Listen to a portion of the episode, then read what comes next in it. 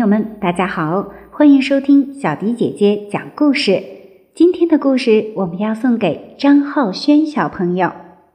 妈妈为浩轩小朋友点播了刻舟求剑的故事，希望张浩轩小朋友身体健康，天天开心。妈妈永远爱你。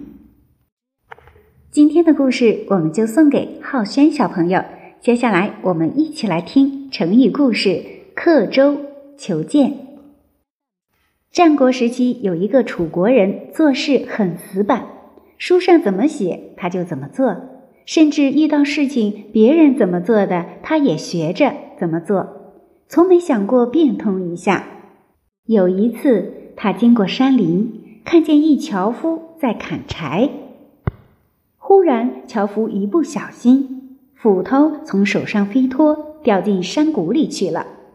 樵夫不慌不忙地在斧头落下的地方做了一个显眼的记号，然后从旁边的小路绕下山去。对照山上的标记，很快在草丛里找到了斧头。这位楚国人对樵夫仰慕不已。这位楚国人喜爱剑术，总是随身佩戴一把宝剑。一天，他搭乘一条渡船过江，他立在船舷边，江两岸景色令人目不暇接。船行至江中，陶醉于美景的他不小心把宝剑滑落到江里去了。只见他紧盯着剑掉下去的地方发呆，旁人劝他赶紧跳下江去去打捞，这位楚国人却笑着摇摇头。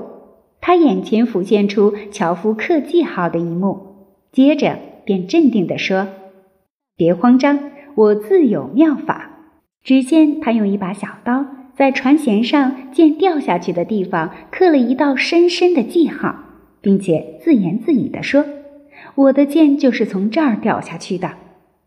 船继续前行，在船家停船时，这位楚人站起身，面对惊讶的目光，从容不迫地脱了衣服，从船舷边上所刻记号处跳入水中。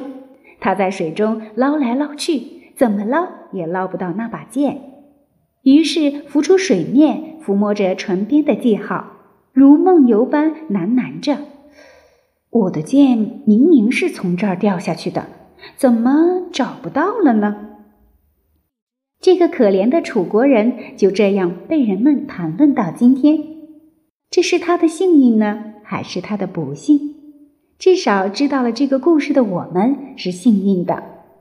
刻个记号便于打捞宝剑，原本是无错的。